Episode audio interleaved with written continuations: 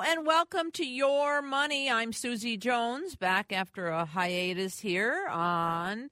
And I want to start out by reminding you if you have a financial question for Peg or Bruce, you can call this number 24 hours a day, seven days a week, and that is 1 8886 advice. You can always email your questions to your money at wealthenhancement.com, or you can call our text line here 651 461 9226 if you have any questions throughout the next hour here on Your Money. Now, here is Senior Vice President and Financial Advisor Peg Webb and founder of Wealth Enhancement Group and financial advisor Bruce Helmer. Hello, you two.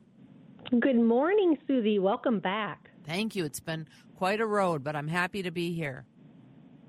Uh, hi, Peg, and hi, Susie. Welcome back. Uh, you sound great. You were missed and we're so happy that you're back with us. And uh, it's just uh, you sound you sound awesome. Hey, hey, we're gonna jump into this right away. So we kind of changed what we were planning to do this uh, this week. We kind of changed in the middle of the week, as you know, everybody listening right now knows Russia, as as has been actually long anticipated, finally did invade the Ukraine and it did have a uh, you know uh, an, an impact on the markets. That's the immediate kind of short-term thing. But the broader thing that, that we should talk about, and this is just a really good reminder with what's going on in the world right now, market volatility isn't unique or unusual. It's something that, that always happens to varying degrees, sometimes worse than others. And there's sometimes there's reasons why that are logical, sometimes you can't see logic or reason why sometimes markets, you know, act at least in our minds illogical or don't do what we think they're going to do. And if they were totally predictable, it'd be easy to invest money and make a lot of money all the time. And as everybody knows, it's not. It's uh, it, it, it, it you have to be patient and diligent and uh, and have some thick skin. So we thought, Peg, today we would talk about the idea of market volatility, that it's always going to be there in varying degrees, and how do we manage this emotionally? How do we manage this in terms of making decisions? Um, how do we be smart about our money and uh, not be terrified when something like uh, what is going on right now is going on right now? Yeah, Bruce, I, you know, this isn't our first rodeo. You and I have been doing this for decades. So there's multiple times that we've gone into uh, a market that's more volatile. what I'm witnessing is um, it's the same cl- clients call me every market downturn. So it's you know you're going to have a percentage of clients that have that extraordinary fear when the headlines are like they are, especially this week. And one and, and another thing, Bruce, is when it's outside of our control, anything that's outside of our control creates this anxiety. Now, because we do this show every week and because we work with these clients, we educate them a lot about managing market volatility. There's this one woman, um, Edwina Ali, in our office that uh, often reminds her clients, you don't need to call me to tell me what the stock market is doing. I know that. Uh, you should you, you should call me if there's a life changing event and you want to change your asset allocation because of it. So that's just a little bit of background of um, you know the reactions of clients this week, and I think I have a total of three people that have reached out so far. But when you talk about the markets, you know, I, I, I don't want to seem like I'm not sensitive because it is your money. And money is something that can provide a lot of great things. Maybe not so much for yourself, but maybe you're looking at that legacy and wanting to build it for your kids and your grandchildren. And, and I see that as all, you know, emotional things that you're you're thinking about. But a lot of times the markets, you said this, Bruce, when you started the intro this morning, is sometimes it's not even real, right? There isn't any underlying real fundamentals that's saying, hey, we should go down. Like um, companies actually are still doing well themselves. So it isn't like they're cutting dividends or they're, you know, dramatically changing what they're doing. Um, but the markets were already volatile in January because of inflation and the threat of this war that we're seeing going on right now and central bank policies. You know, are, when are interest rates going up and how much are they going to go up? And then there's always somebody talking about a new coronavirus out there, which still, um, you know, scares some of us as to well, what type would that be and how would it be compared to the ones that we already went through. So there's always these underlying issues out there. Now, we happen to have four of them right now that make people feel a little bit more um, stressed than they have in the past. So, Bruce, what I would say is, you know, um, if indeed you feel the the sense of, um, you know, scared, like you're scared, and the and, and maybe you were over allocated in the stock market because what's happened is it was so good for so long that people kind of chased it and started to put more and more money into it. And many people bought dividend paying stocks just to get the dividend because they couldn't get that in the bank, Bruce. Right. Well, and or peg, maybe they didn't uh, chase it, but let's just. Right. Well, and or peg, maybe they didn't uh, chase it, but let's just as an example, let's say somebody had a portfolio that was 75% in stocks and 25% in bonds or, or other asset classes other than stocks. But because stocks were doing so well and, and paying dividends that got reinvested, maybe now if they didn't look at their portfolio recently, it's 80% stock and 20% other stuff just because stocks have done so much better. This is, gets back to what we talk about from time to time the idea of rebalancing. If, if the ideal portfolio for your circumstances is 75 25 and now you're 80 20, you might want to go rebalance it back to 75 25. Or, in other words, sell some stocks high, lock in those gains, take the winnings off the table, and go 5% back into these other asset classes that are either low or haven't gained as much buy low and sell high, buy low and sell high. Everybody intellectually knows that's what they should do, but they don't always do it, and it oftentimes feels contrary to what they want to do based on based on emotions. So things like that are reasons to to change your your market allocation or sell stocks, but a, but a short-term retraction is not a good reason. And I, I'm like you. Um, It's you know the usual suspects when there's market retractions.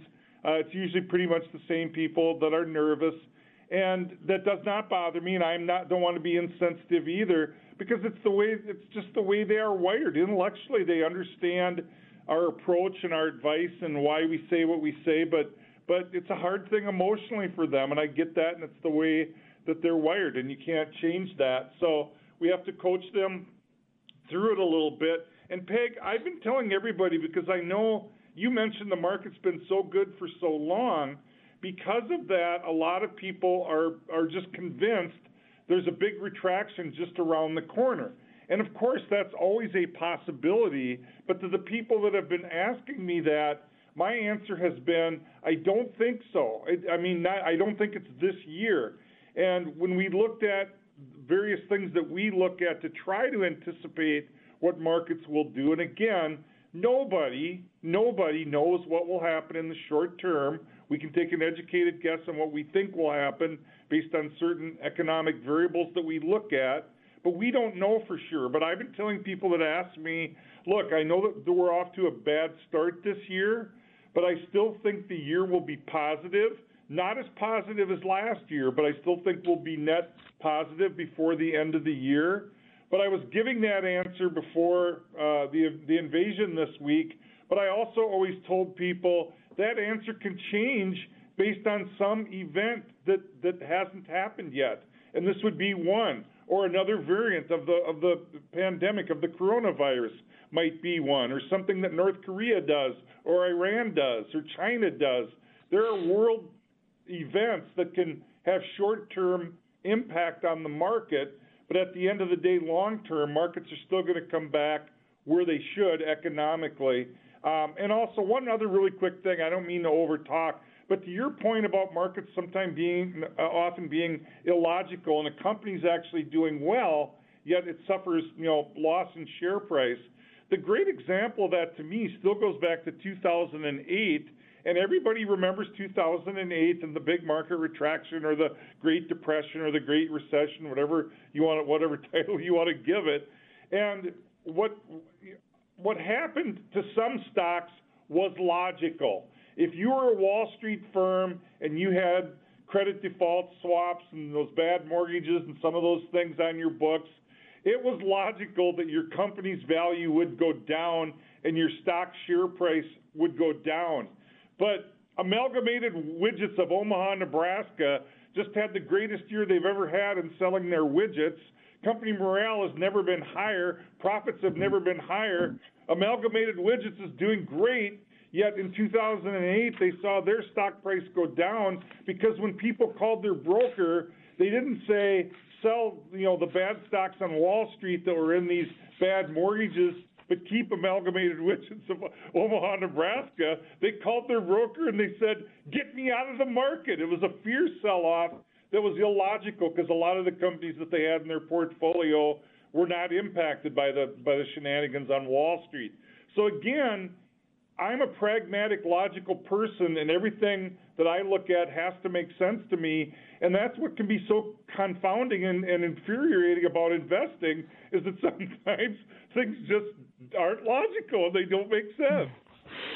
Yeah, I, I totally agree with you, Bruce. And I also believe the fact that we've gone through some of these downturns and in in recent history that a lot of clients who are listening today know that that can happen, that it can go way down and then it comes back up. And what we know as well, and the people listening may not, is the people who got out at the wrong time never ever really recovered because they couldn't figure out a time to get back in. And so, you know, they, they, they knew they did a bad thing, but then they kept waiting and waiting for it to possibly crash and go down again so that it make, made more sense for what they had done as an immediate reaction to the market. So, not that I want to go through these often to remind people, but I think the best thing uh, to do is I know when we sent out our year end reports, Bruce, and I called my clients for, for a review, and some of them said, I don't need to see you everything is so good. Thank you. You know, and and we still insist that we talk to them about other comprehensive planning things. But I get it. Everybody was so happy at the end of the year. And often in my reviews, I tell people when I'm showing them their five year history of how they've done in this great market, um, I warn them, you know, the value as of December 31st, 2021 is probably not the value, you know, that's going to sit there solid it is going to go up and down. You know, we see more volatility, and they all say they understand, but yet there's a few people that uh, do call. So it is scary. Well, who wants to lose 10%, 20%? But then when I point out that if you have a loss of 10%, you know, we're only going back to possibly October of 2021, believe it or not. So in October of 2021, you were happy you thought this is the greatest thing, but now that you had another 10% on top of that, you didn't really want to lose that. So it's kind of a mind game, if you will, um, but we just walk through clients uh, with that. But now, the, the important part I want to say is how much risk are you taking in your portfolio? Hopefully, if somebody asked you that question, you could rattle off, oh, I'm 40% in stocks, I'm 60% in bonds or I'm 75% in stocks, I've got 5% inflation focus type of things, and I've got some bonds. Um, so if you're not familiar with how much risk you're taking in your portfolio, then I would either try to figure that out, because no wonder you uh, have angst about what's going on, or you, you know, go seek out a financial advisor or a planner that can help you. Because – what's happened, and we talked about it a little bit, Bruce, is you know, if we go way back to 1926, and I personally don't like to go that far back, but there is measurements of these markets since then. The S&P 500, we've ranged from negative 38% to positive 58%. What a swing! No wonder, you know, people who don't like roller coasters maybe aren't in the market as um, heavily as some people that don't mind them. And then also in the bond market, you know, since 1976, we've been negative 7% as a low and positive 7% as a high. So the markets have always been volatile, but what we can tell you, we can't predict the future. But in the career that I've had, and probably the career that you've had, Bruce, is our clients are happy and we, we get rewarded by them smiling every time they come in there for their reviews because they thank us. Thank you for getting me to be disciplined. Thank you for making me understand what this money is really for. And that way, when the markets are volatile, I don't make some emotional reaction uh, that's going to actually hurt myself and my whole family long term. Uh, that's why they thank us, Bruce. Yeah, and uh, we've got a couple minutes before we take a break. In the second half of the show, we hopefully will let listeners steer us where they want to go. But Peg, I want to pick up uh, the, the thread that you just kind of started. So we've been sitting here talking about the market volatility, and and, and by the way, uh, not to be insensitive about, you know, we're talking about people's financial situation, their 401ks, their retirement plans. That's important stuff.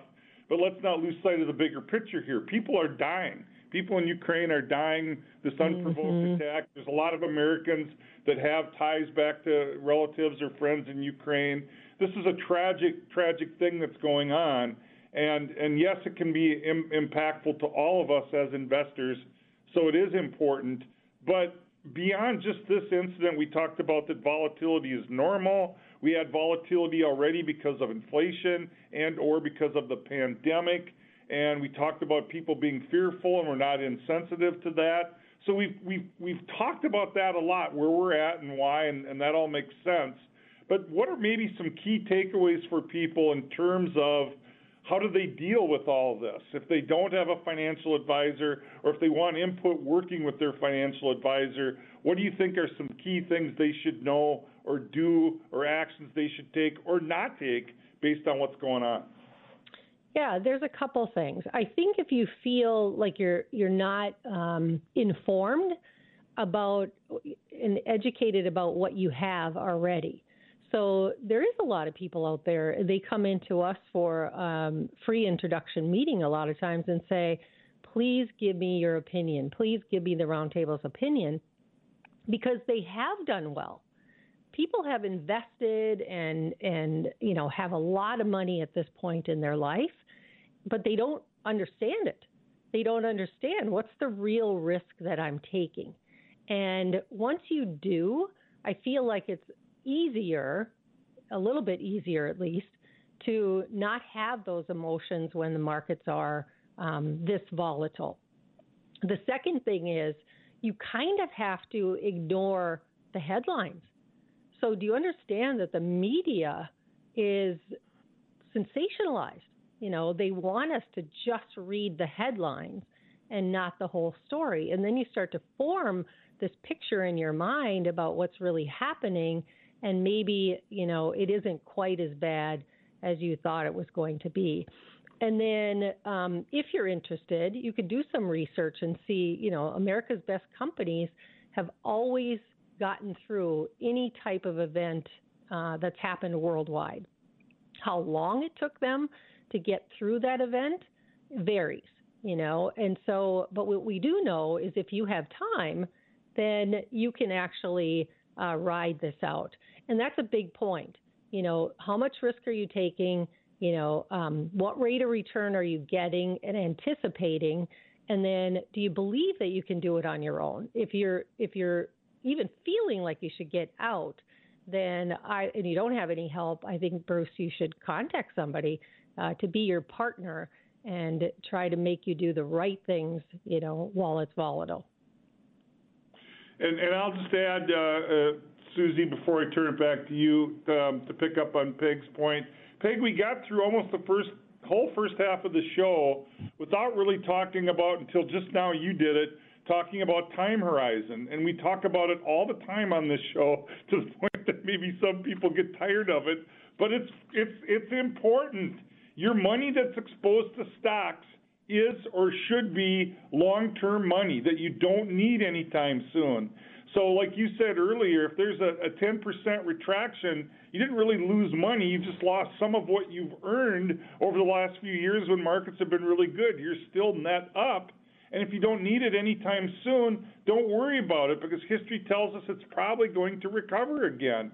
But if it's money that you might need in the not too distant future, it shouldn't be exposed to stocks anyway. So the bottom line is we should not get too nervous when things like this happen. We know they're going to happen. We just have to ride it out. And Susie, I know we're about due for a break. When we come back, we'll give you any last thoughts on this, but we'll let listeners take us where they want to go. All right. And on that note, we'll tell you that text line and the line to call is 651 461 9226. It's 651 461 9226. Welcome back. It is your money. And if you have a question for Bruce or Peg, don't forget you can always call 24 hours a day, seven days a week, and ask it of a person at 1 888 6 Advice. You can also email your questions to your money at wealthenhancement.com. Also, you can text or call us at 651 461 9226. Once again, here is Senior Vice President and Financial Advisor Peg Webb and founder of Wealth Enhancement Group and financial advisor Bruce Helmer. Peg, you had a comment before we get to some callers, right?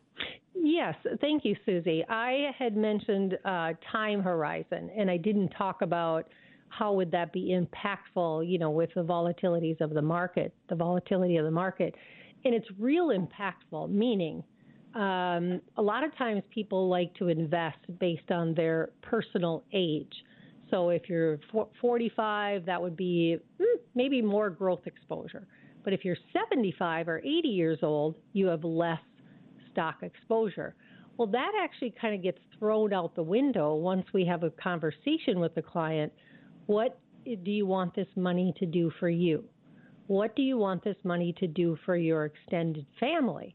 Then we start to go through their uh, goals and then what's important to them. And um, then we back into what percentage do they want to go into growth because then it's earmarked maybe for their children and their grandchildren and their great grandchildren. That could uh, alter the risk that they're taking. So I wanted to clarify that. And then, secondly, uh, some of the listeners are going, oh my God, she's going to talk about diversification. Well, it's true. You know, diversification is key. You are not going to be able to find, uh, you know, holdings that are all going to go up at the same time and continue to go up for years and years.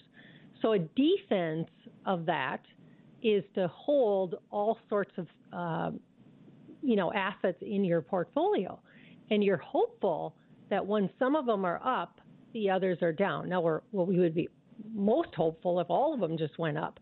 But I think most people, Bruce, they understand diversification, yet they don't want to implement it because there's this part of us that are, well, quite frankly, greedy.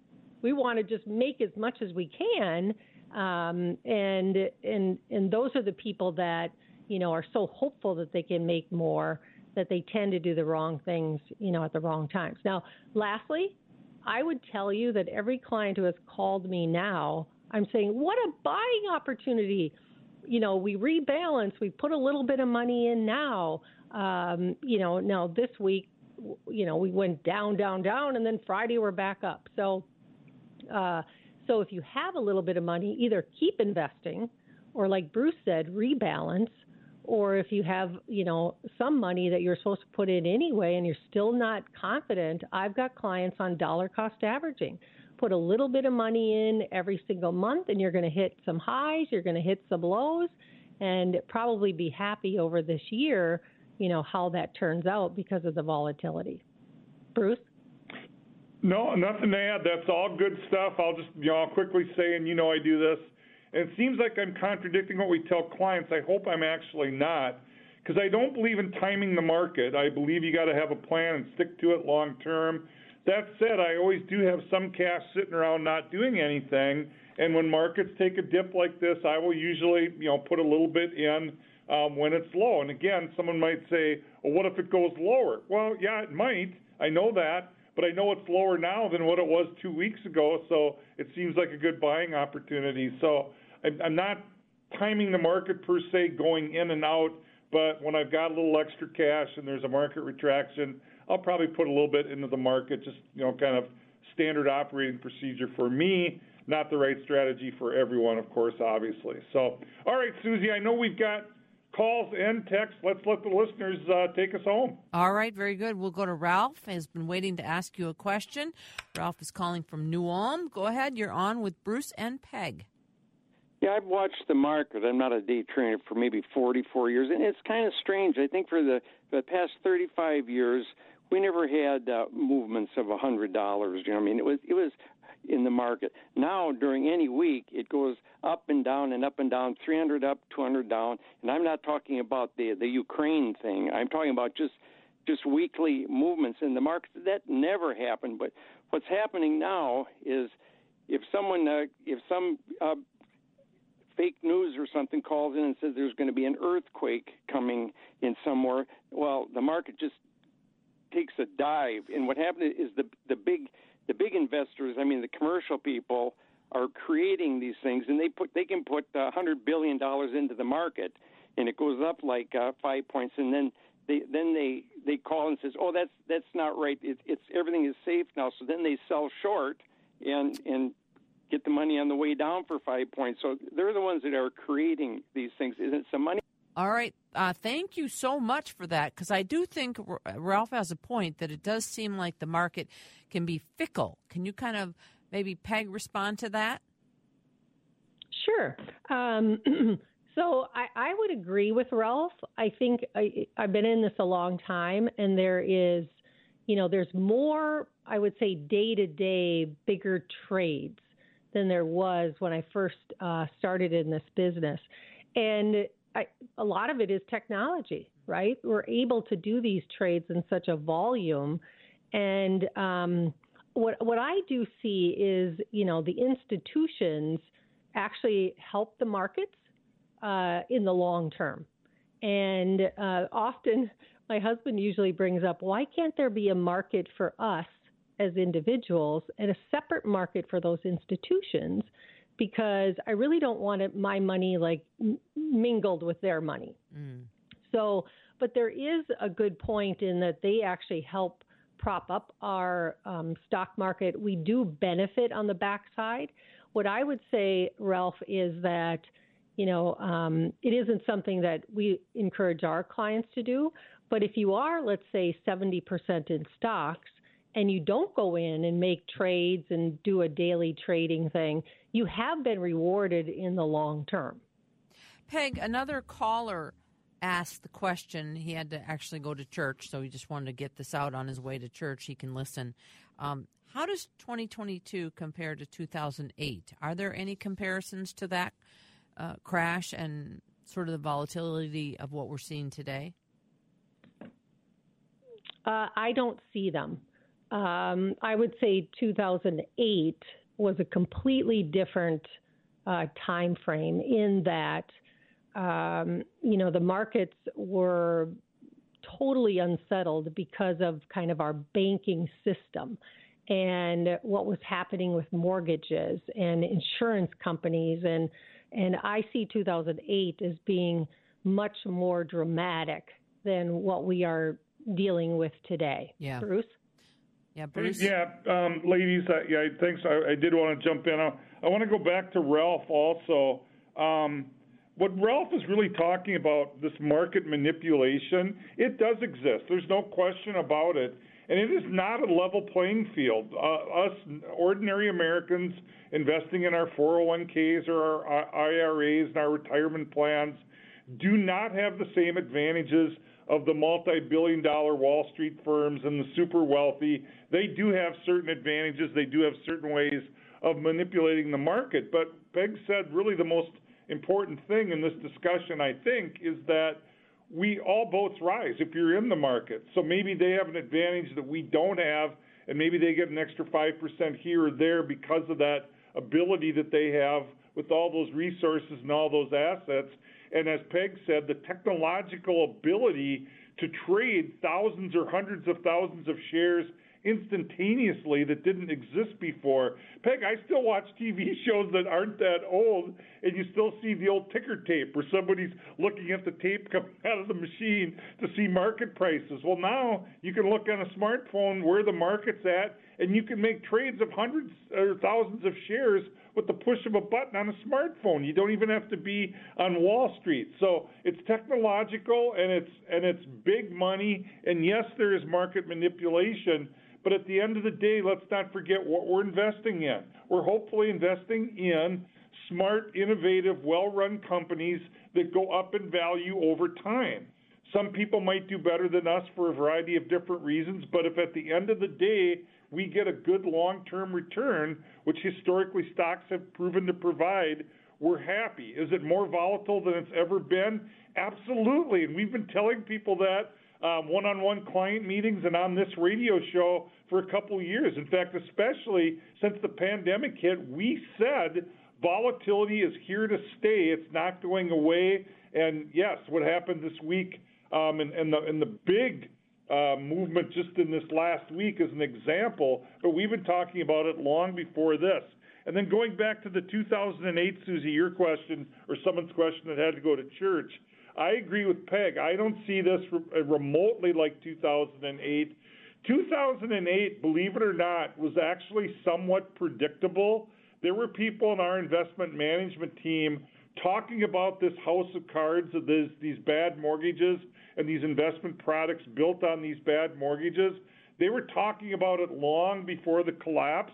Now, nobody, including Wealth Enhancement Group, knew exactly when it would occur, how low it would go, how long it would last. But it didn't really surprise us. We knew that there was a precarious situation. We don't see anything like that now. Now, again, in the short term, no one can say for sure what's going to happen in markets. And again, other world events could change our answer next week than the answer we give this week. But at the end of the day, you know, there's still, in my mind, more things to be optimistic about than pessimistic about.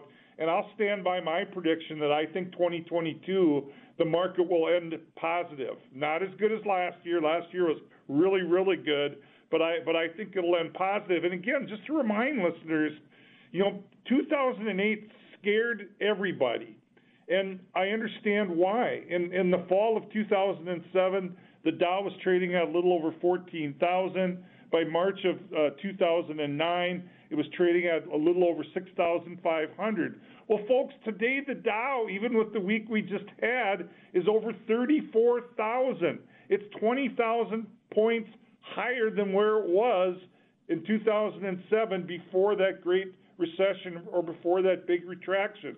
So long term, you did fine, even living through that market retraction of 2008. So again, all these things are further evidence of what Peg and I talked about in the first half of the show. That if you diversify and if you your long-term money's in stocks and your short-term money is not, this retraction, this volatility is not going to hurt you.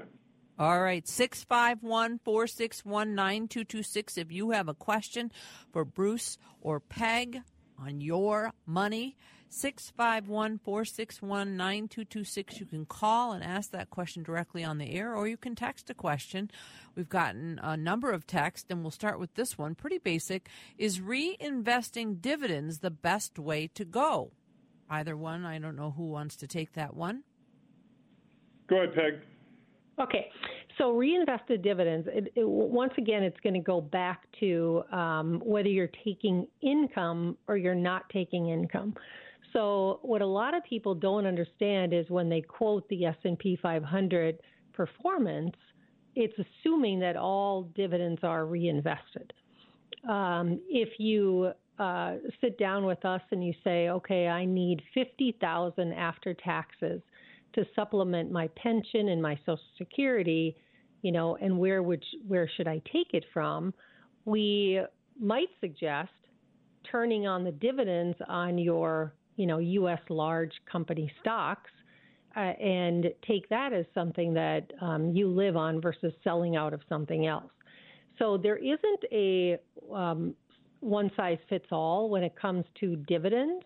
But if you're a growth person, I think it's a good idea to reinvest dividends um, on an ongoing basis. Bruce? Um, yeah, again, that that question, I agree with you, Peg. It's going to vary from individual to individual. Most people do reinvest the dividends because they're, they're not taking income off their portfolio. And if you were going to take income off your portfolio, we would recommend a different asset allocation than it was if it was for growth only. Um, so yeah, reinvesting dividends is, is, is pretty typical, but but you don't have to, and your circumstances may be such that you want to take those dividends in cash and, and have an income stream, or you know maybe even part of your retirement income um, when you're not working anymore. Maybe that's part of your paycheck. So it really varies from situation to situation. Um, but I would say the vast majority do reinvest the dividends because that's kind of the default. If you don't take any proactive action, that's what's going to happen. We have a couple of texts asking kind of the same general question. Um, wondering if they're considering they are considering getting a financial advisor but they're wondering do they even have enough to make a difference or have a financial advisor you know, is there a benchmark? Uh, say you have a 401k, is there a benchmark that someone should consider before in you know hiring a financial advisor, like two hundred fifty thousand or you know what I mean, something like that? Peg, uh, Bruce. Volley, back and forth, back and forth. No, yeah. I mean, is it five hundred thousand? Gentlemen, defer to the lady. I'll, I'll go first. Yeah. So, Susie, at, at, in the world of personal finance, many companies or many individual advisors do have what they call a minimum that they, they don't want to see a potential client unless they have X, what fill in the blank, whatever X is, 100,000, 250,000, 500,000, whatever it is.